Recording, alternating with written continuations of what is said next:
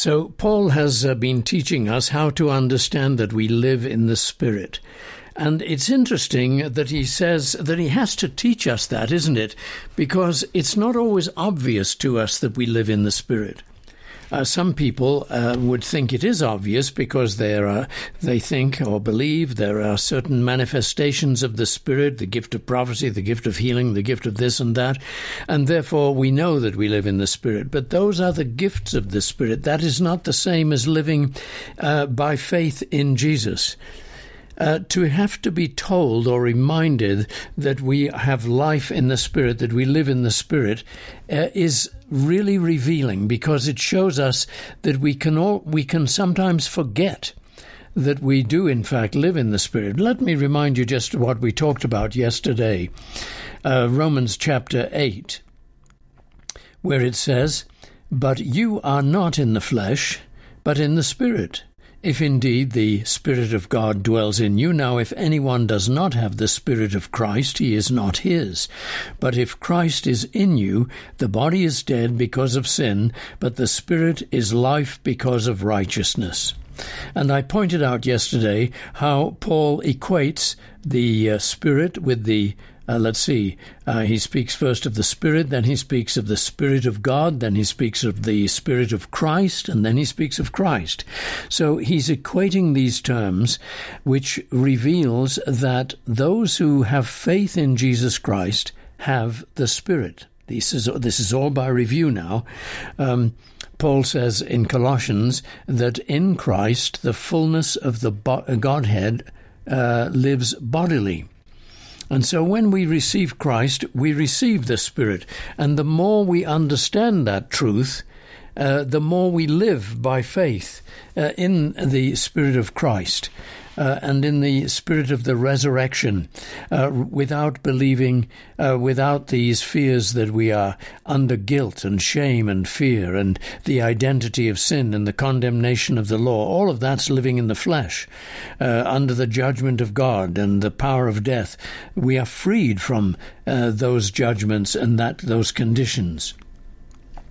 So then Paul says, But if the Spirit of Him who raised Jesus from the dead dwells in you, He who raised Christ from the dead will also give life to your mortal bodies through His Spirit who dwells in you. Now, some there are a couple of interpretations of this. Some people believe that um, that God will give life to our mortal bodies uh, when the when Jesus returns. This is the promise of uh, this body shall put on this mortal body shall put on immortality, and this corruptible body shall put on incorruption. Others believe he's talking about uh, being uh, revived and refreshed uh, in the human nature that we are now. Uh, that as we believe in Christ, we get refreshment. Which is it? Well, I suppose it could be both, couldn't it? But certainly it's definitely um, the experience of Christians of faith who do not confuse faith with simply anxiety praying and worrying with God and, oh God, please help me, God, please bless me, but rather, thank you, dear God, that you are here and I praise you, that I'm counted as whole in you in Jesus Christ, that that kind of praying in faith definitely gives energy to the body, gives energy to the mind. You don't believe it? Try it. If you are um, at home alone, for instance, and feeling a bit down or depressed or lonely or isolated or whatever you may be feeling, and you choose by faith to lift up your heart and say, Father, I thank you that you are here with me. I praise you that there is no condemnation for what I feel, for that's my body which is counted as dead in Jesus Christ. I thank you that I live in the resurrection life of Jesus and that you are walking with me every day. As you give thanks in that way to God, notice something. You become refreshed even if it's for a few minutes. There's a certain revival uh, of the body. So let's read that verse again. If the Spirit of Him who raised Jesus from the dead dwells in you, He who raised Christ from the dead will also give life to your mortal bodies through His Spirit who dwells in you. So God raised Jesus from the dead, and that same God who raises Jesus from the dead also gives life to our mortal bodies through the Spirit who dwells within us. So, Practice praise, practice thanks.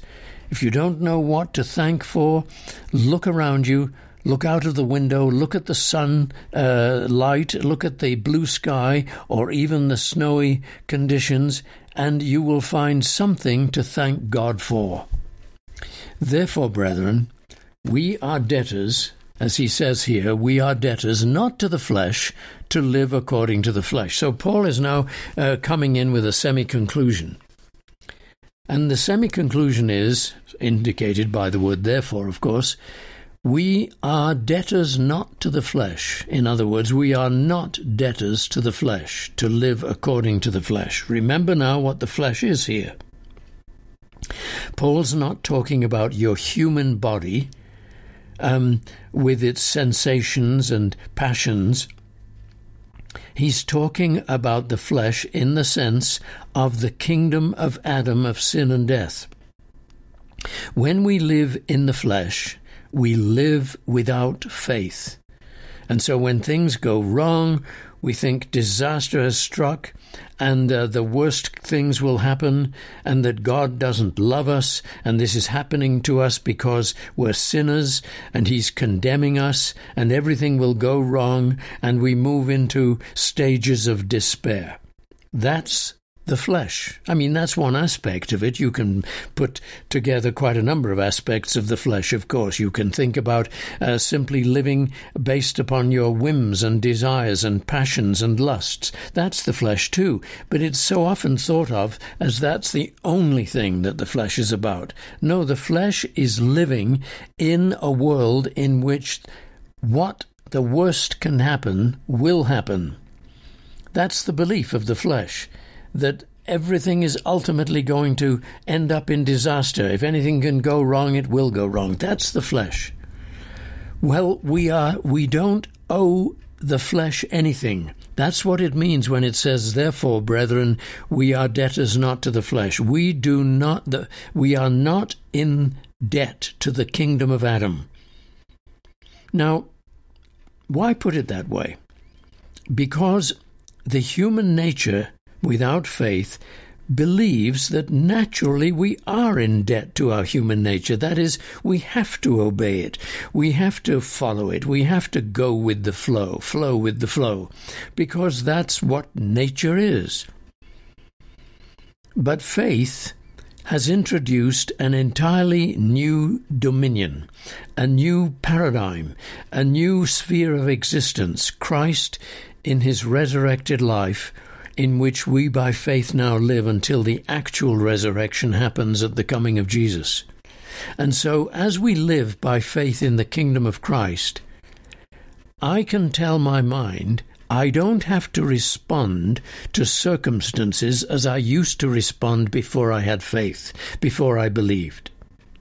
Something goes wrong, uh, an accident, or some unexpected and disappointing or scary news. And we lift up our heart and we say, Father, I have no need to panic. You are here with me. I praise you. I give thanks to you that the powers of evil have been overthrown, and all things work together for good to them that love God. And I love you, dear Father, even though my love is imperfect. And I praise and thank you that this trouble is going to turn into a blessing.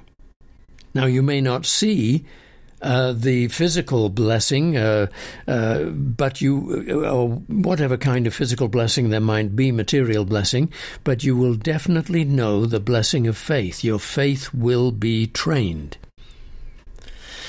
And so it's so important for us to keep telling ourselves, I don't owe my human nature, my flesh, the usual normal panic responses that I give it, the stress responses that I give it.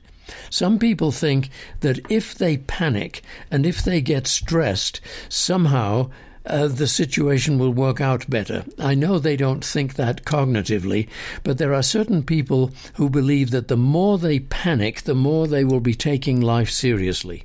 it's not true, it's a total delusion. And of course, if a Christian acts calmly in certain circumstances, people around him or his friends around him will think, well, he doesn't care, he's indifferent.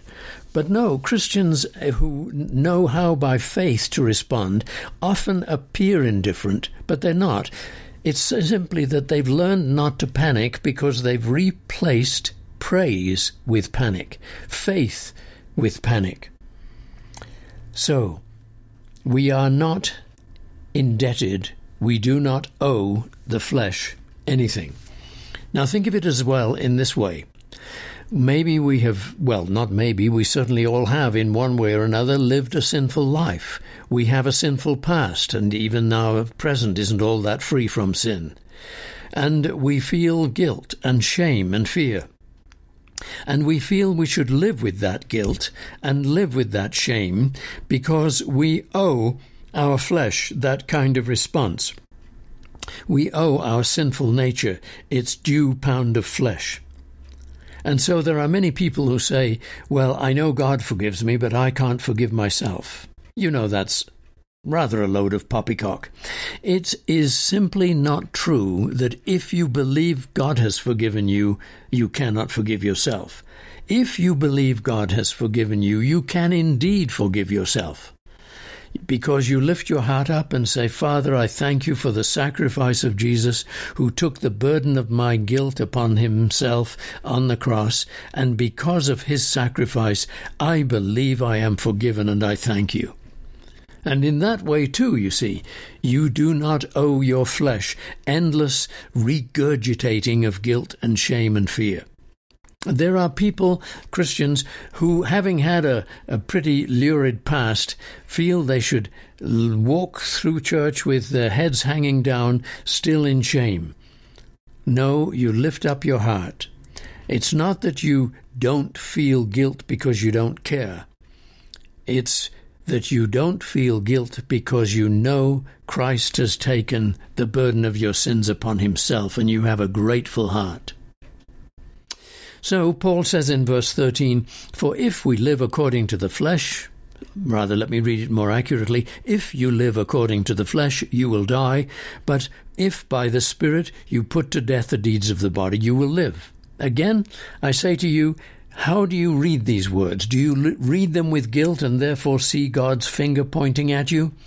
Or do you leave these, uh, read these verses with an innocence that says, well, God is simply letting me know what leads to life and what leads to death. We don't want to live in the kingdom of Adam, where there is guilt that is piled upon us not only from our own sins, but also from Adam's sins. We don't want to live in a world that believes that there is only sin and death ahead of us. We now live by the Spirit which teaches us, who teaches us that we live in the resurrection of Christ, and as a result of that, we are freed from this judgment of the flesh.